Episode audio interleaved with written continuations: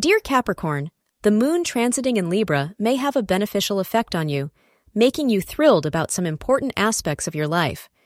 You may maintain a positive attitude, allowing you to use reasonable, rational thoughts and practical thinking in challenging situations. Today is also an excellent opportunity for you to reconnect with folks you haven't seen in a long time.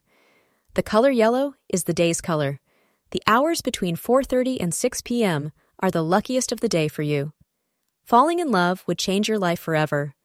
To enjoy the company of your newly found partner, plan a short trip. This would not only give you the opportunity to know each other better, but would also forge a bond between you. Furthermore, the company of a true romantic friend will enable you to share your feelings without any hesitation.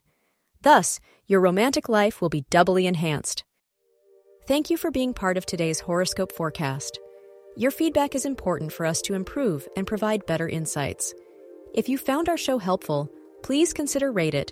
Your support helps us to continue creating valuable content. Thank you for being here and see you tomorrow.